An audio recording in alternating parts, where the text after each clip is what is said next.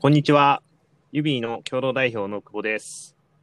このデブチャット FM は、ソフトウェアエンジニアに関する技術、開発、組織、キャリアなどですね、雑多にお話をしていくものです。で、毎回ゲストの方と一緒にですね、エンジニア談義っていうのをやっていきます。で、本日はですね、えっと、 Ubieの中のですね、えーで、OKR をまあどうやってるかっていうちょっとお話を、えーしようと思ってます。ということでですね、えーゲストとしてですね、 Ubieの、えーデータエンジニアの渥美さんをお呼びしてます。ということで、えー、厚みさん、ちょっと簡単に、えー自己紹介とか、なんで OKR やってるのかとか っていうところも、ちょっと簡単にご説明いただけると。はい。よろしくお願いします。ゆびのあつみです。えっと、私はあの、去年の2020年の1月1日にゆびに入社したので、まあ大体ちょうど1年経ったっていう形ですと。で、まあ最初に紹介していただいた通り、データエンジニアとして、あの、入ってるんですけども、あのまあ入って3ヶ月経つか経たないかぐらいから、その、チームのその OKR の運用プロセスをこう良くしていくみたいな取り組みもまあ並行でまあやってまして、ちょうどそれを年末ぐらいまでずっとその OKR 担当みたいな感じでやっていて、まあその間でこうどんな、なんて言うんでしょうね、こうプロセスの変化をしてきたかっていうのをまあ簡単に紹介したいなと思います。ありがとうございます。はい。そっか。もう結構、そうですね。なんかいつの間にか、あの、OKR 助けていただいてて。なんか、そうですよね。い今思えばもうそんなに経ってるのかっていうので、ちょっとびっくりしたんですけど、もともとブレインパッドの時とかって、はい。OKR で何でしたっけ？そうね。ん、まあ、やろうとはしたんですけども、うんまあ、正直なところあんまこううまくはいかなくて、まあちょっと今うんどうしてるかはあんまよく知らないんですけども、はい。うん、あまりこう、バチッとはまった感じはなかったんですよね、その時は。なるほど、なるほど。じゃあなんかどちらかというと、これ本当にワークするのかなみたいなところから、うん、そうですねと。半ばうん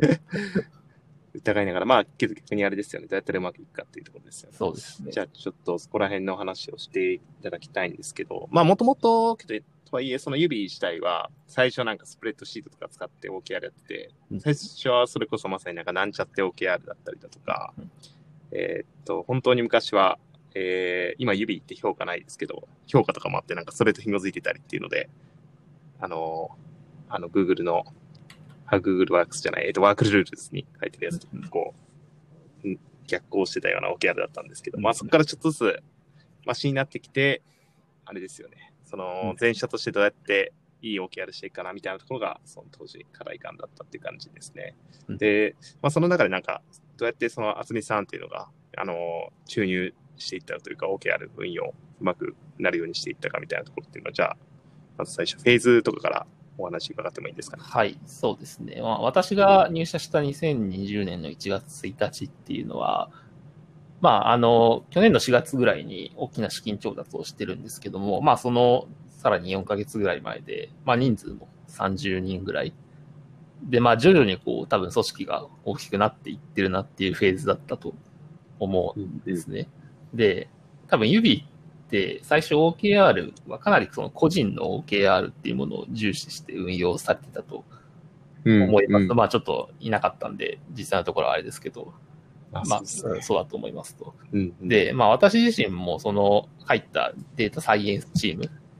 も、あの、私が入るまでは2人、機械学習エンジニアとデータエンジニア1人ずつっていう感じで、まあチームとしてこう目標をバンと持つというよりは、まあ各個々がやるべきことをこう見つけてやっていくっていう感じだったと思いますと。で、多分フェーズ的にはそれは間違ってはなかったんでしょうけど、まあ私が入って3人になって、で、さらにその1ヶ月後に、あの、機械学習エンジニアの風間さんが入って4人になって、うん。さらに4月にはまた菊田さんが入って5人になって、で、っていう感じでどんどんどんどんこう、人が増えていったっていう背景がはいはいはい。で、それに合わせて多分その個人の OKR を管理するというよりは、チームとしてこう、共通の目標を持って、まあ、各個人がそこに、えー効率よくベットしていけるような仕組みを多分作る必要があったんだろうなと感じてましたと。まあ、はいはいはい。あの、その時の、チームビルド的な、まあ課題も、そうですね課題というか、うんなんだろう、それを作っていかないといけないっていうフェーズも重なってた。そうですね。はいはいはい。うんただ、その時の、私が入った時のチーム OKR って、まあ、あんまりこう、なんていうか、まあメ、メンテがそこまでされてないんだろうなっていう状況で、まあ、そこまでこうチェックもしてなかったし、まあ、3ヶ月に1回見直すっていう機会はあるんですけども、うんうんあまりこう、ワークしているもんでもないようなうんうん。所感を受けたんですけど、まあもちろんそのチームビルドをしなきゃいけないっていう課題感はみんな持ってはいたので、まあじゃあうん OKR をこうちゃんと運用していこうっていうことで、チーム OKR をちゃんと運用していこうっていうことで、えー、まあそこからプロセスの見直しを始めていったっていう。はいはい。最初は。結構なんかそのメンテっていう話で、うん。結構、まあ、我々の場合だとそのメジャーはトマターズに乗っ取ってやるみたいなうん。形でこうやってると思うんですけど、結構その途中で変えない主義みたいなのもあったりしますよね。まさにその3ヶ月で、その間そもそもメンテとか必要ないでしょみたいな。うん3ヶ月決めたんならもう変えなくていいでしょみたいな。うんうんっていうのもあったりしますもんね。ああ、そうそういう意味のメンテじゃないってことですか？ああ、それ、そこも多分変えていく必要はあったとは思うんですけど、まあそもそも多分チーム OKR っていうのはそこまでこう重く見てはいなかったっていうああ、まあなるほど、なるほど。一つだったと思いますね。まあ、二人しかいないんで、まあ、まあ、そらそうなるわなっていう気はするんですけど、うんうんまあ、人が増えていって、組織も大きくなっていっていう形なんで、まあ、その、組織と事業の拡大に合わせて、まあ、OKR の運用も、まあ、変えていかなきゃいけないっていううんうん。感じだったと思いますね。なるほど、なるほど。はい。で、そこで、どんどんその、ベースプラみたいなのをうんチーム内で作っていったって形ですよね。そうですね。まあ、その指の良い良いところは、その、メジャーワットマターズという、まあ、OKR の本なんですけども、まあ、これを晴天としようっていうのが結構初初期からあったんですかね、うんこれは。あ、そうですね。ちゃんと KR を、まあ、その時はその前者だったりだとかっていうところも含めて、えー運用していきたいねっていうのがあって、その時に決めましたね。うん決めたといあ、うかなる、ほど。なんだろう。まあ、もともとメジャーワットマターズ自体が、その OKR 本だったら、すごいうん権威あるというかですね、まあ、トラディショナルなスタイルなので、で、書いてあることもいいこと書いてあったので、もうこれでいいでしょうっていうような感じでやってましたね。まあ、そういったメジャーワットマターズみたいな、こう、ガイドが一つあったので、まあ、それにのし、まずはこの思想をちゃんとインプリしようっていう形で進めることができたのは、まあ、良い、よりやりやすい点だったかなと思いますと。でうんうんうんまあ、具体的になんかどんなことをやっていったかっていうとですね、まあ、まず、目標自体をちゃんとこう、追う意味のある 目標にしないといけないので、まあ、そこを最初結構みんなで考えてやったかなと記憶してますと。もともとその、あったチーム OKR って、例えばこう、病気予測精度を最高にするみたいな。なんていうか、まあ OKR って3ヶ月で切るんですけども、こう永遠の課題感があるようなものをセットしてしまっていて、でまあ当然それそこそれに応じる効果的な KR って出しづらくなるので、まあ非常にこうふわっうんうんまあ間違ってはないんだけど、ふわっとした目標になってしまっていたっていうところがあったので、なんで次のその3ヶ月の目標を作るときには結構その、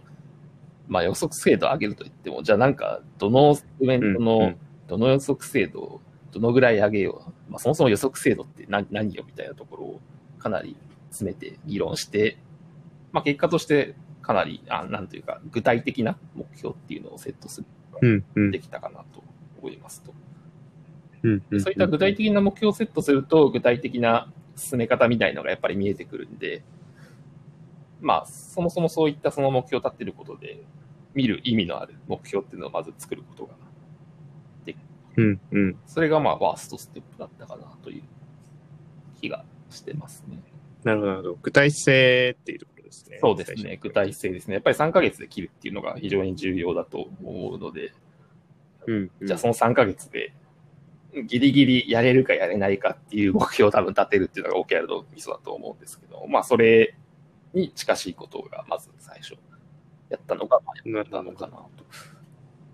なるほどですね。それって結構 objective の中にも、その具体性を結構持たせるっていうような感じだったんですそうですね。 objective も、あの、具体性をかなり持たせてましたね。まあ、まさにその、最高にするっていうものから、何々のセグメントの何々を、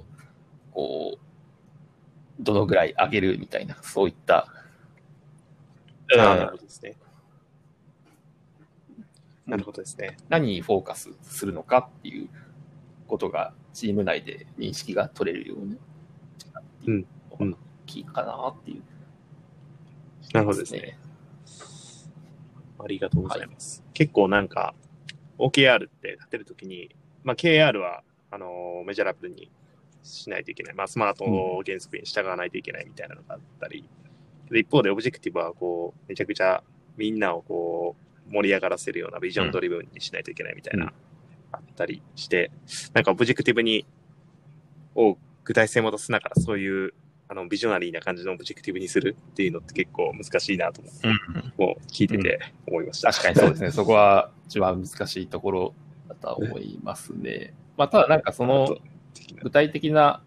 病気予測精度をこのぐらいにするっていうオブジェクティブを達成するっていうことになんかそのみんながモチベーションを持てるんなら、まあそれでんじゃないかなという、まあ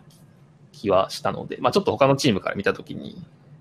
これ結局なんだっけみたいな課題はあったとは思うんですけど、少なくとも、まあ、まずチーム内で OKR にコミットしていくっていう面では、やっぱり具体的な目標っていうのを持つことで、なんかこう、じゃあそれを達成した時にどうなるかっていうイメージが持てるので、まあ、モチベーションにつながりやすいっていうのはあるんじゃないかなと。なるほどですね。なるほど。まさに。ありがとうございます。なんかその、まあそうやって、えっ、と、データサイエンスのチームの中で、えー得てきた知見っていうのを、その全社に注入していったと思うんですけど、そこら辺のお話っていうのも聞くことできますか？そうで。すね。まあ、まず、そのデータサイエンスチーム内でいい OKR の運用プロセスっていうのを作って、まあ、それを明文化して全社に展開していったっていう、あの、2段階のフェーズが、まあ、あったんですけども、まあ、特に全社展開するとき、するときに多分、効果があったのは、まあ、これはチームの時からやってたんですけども、その OKR うんの運用プロセスの担当者というか、責任者ってちょっと大きいんですけども、担当者を決めてやったっていうのは結構大きか良かったのかなと思っていて、うん。はい。やっぱりこう、チーム、まあ2人とかならまだいいと思うんですけど、4人とか5人とかになると、なんていうか、結構お見合いにはやっぱなりやすいし、まあみんながみんな、い頭の中の2割ぐらい OKR のことを考えるってなると、なんていうか、結局チームとしても、相和としてもあまりこう OKR のことをしっかり考える人がいなくなるみたいな感じにはなっちゃうので、うんね。やっぱり担当を一人決めたっていうのはすごく良かったかなと思ってます、ね。そのまあ担当に自分がたまたまなって、まあこういったことをやっていったっていうことではあったんですけど、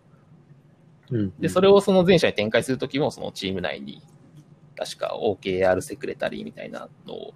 置いていって、まあその人が主にチームのプロセスの面倒を見るみたいなのを今でもやってるんじゃないかなと。なるほど。そうですね。確かに確かに。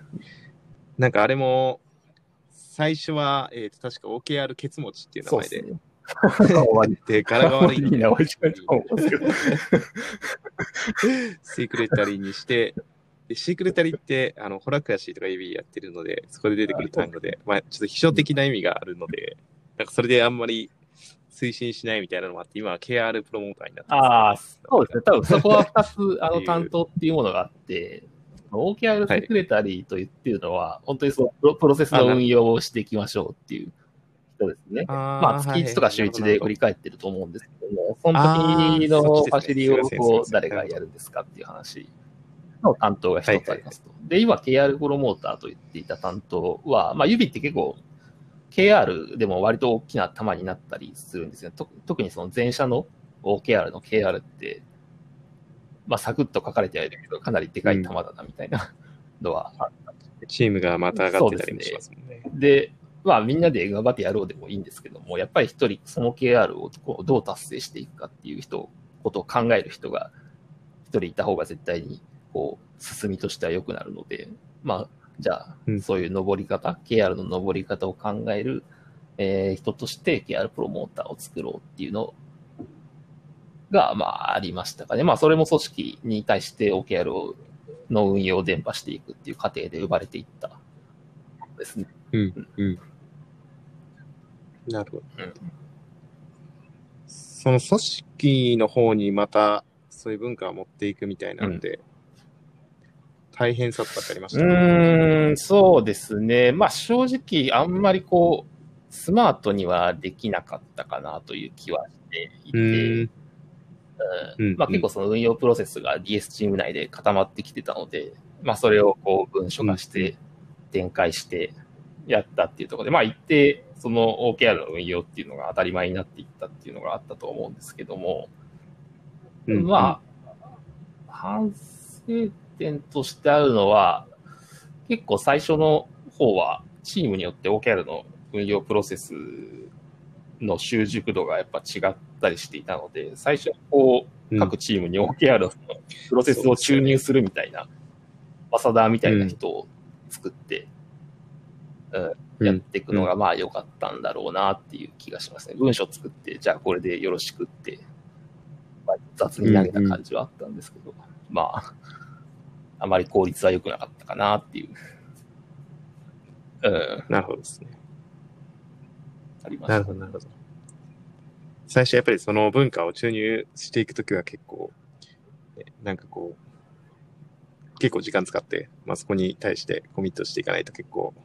やっぱり人間たるもの動きにくいですよね。まあ、全社展開っていう話で言うと、まあ、もう一個良か良かった点としては、もともとなんかこう、全社でケプトみたいなのを週一でやってたと思うんですけど、あの、チームごとになんかキープとプロブレムとトライを、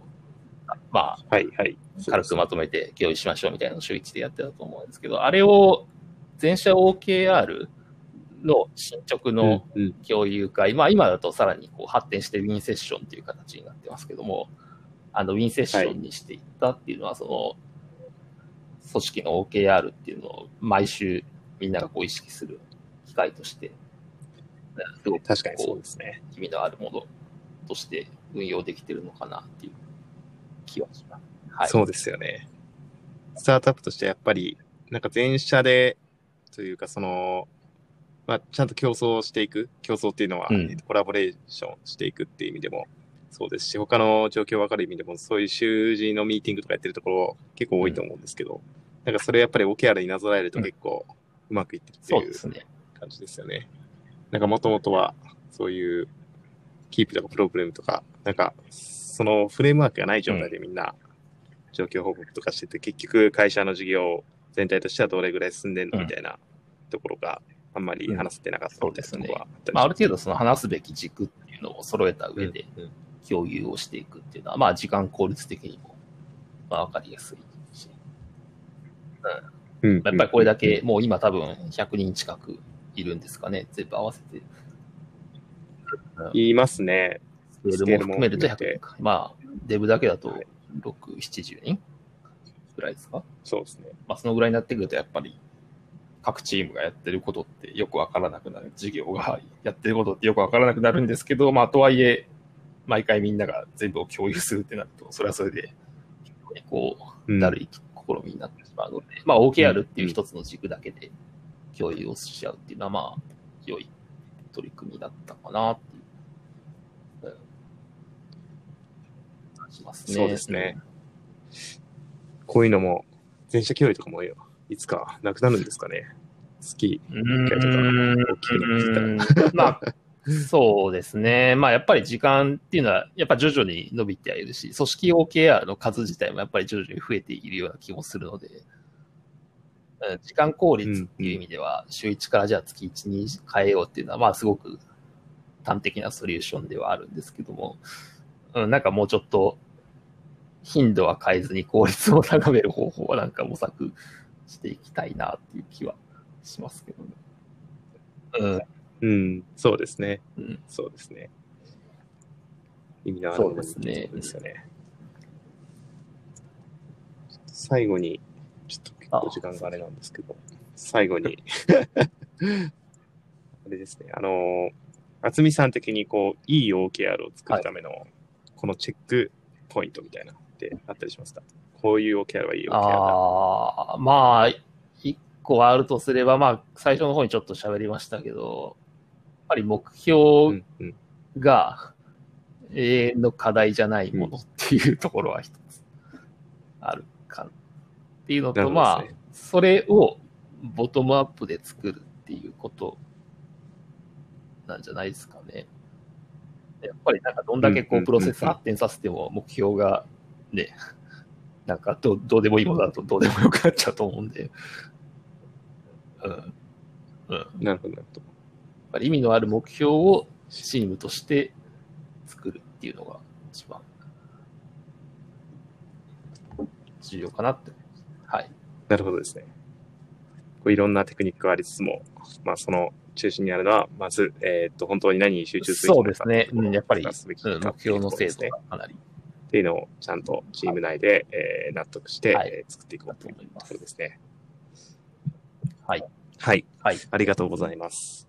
はい。ということで、えーと今回はですね、えー、ユビーの、えーデンタルエンジニアの厚美さんを、えーお呼びして、えー、ユビーの、えー OKR 作成についてお話しいただきました。ありがとうございました。